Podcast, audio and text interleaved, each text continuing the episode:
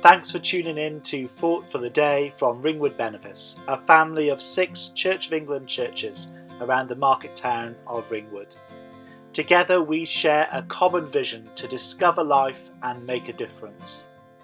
We hope Thought for the Day brings you encouragement and insight, and we'd love you to connect with us on Facebook and YouTube at Ringwood Benefice, and we'd love you to head over to our website www ringwoodbenefice.org.uk.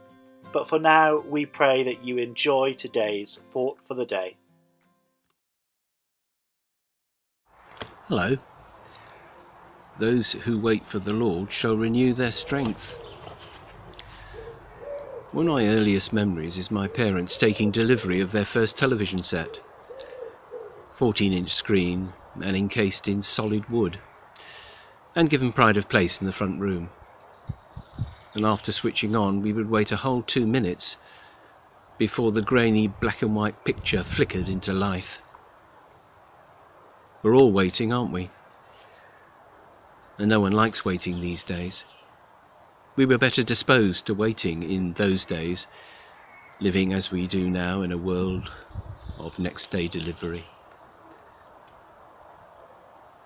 Many of us, through circumstance, currently wait alone and in isolation.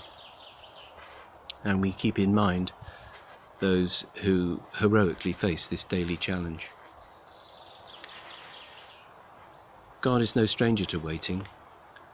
According to those awesome pictures uh, relayed back by the Hubble telescope, God waited billions of years to create the universe and the earth and all that dwells therein. Let's not forget Moses. And his people had to wait 40 years in the wilderness before they reached their prize of the promised land. And Jesus waited until he was 30 before he began his all too short yet sacred ministry.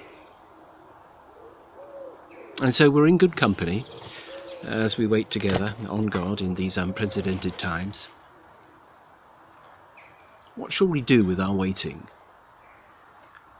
Maybe we can turn our waiting into something positive and spiritually strengthening. Jesus would regularly self isolate for prayer. And from time to time, Jesus would withdraw to remote places for prayer, St. Luke tells us. And whatever our faith commitment, we all need time to address our well being and our spiritual side. And maybe you are already discovering that times of waiting and passivity are, in the spiritual life, as important as times of action and taking charge. Waiting on God means having to accept that we cannot always change or have control over everything. Sometimes we simply have to wait on God. Using picture language, the prophet Isaiah in the Old Testament part of the Bible uh, refers to prayerful waiting. He declares that those who wait upon the Lord in prayer shall renew their strength. They shall rise up with wings like eagles. They shall run and not be weary. They shall walk and not be faint. Through Isaiah, God was addressing a people in isolation, in exile in Babylon and was graciously waiting for their renewal and spiritual strengthening. Only then would they be ready to return home, where they would run and not be weary, walk and not be faint.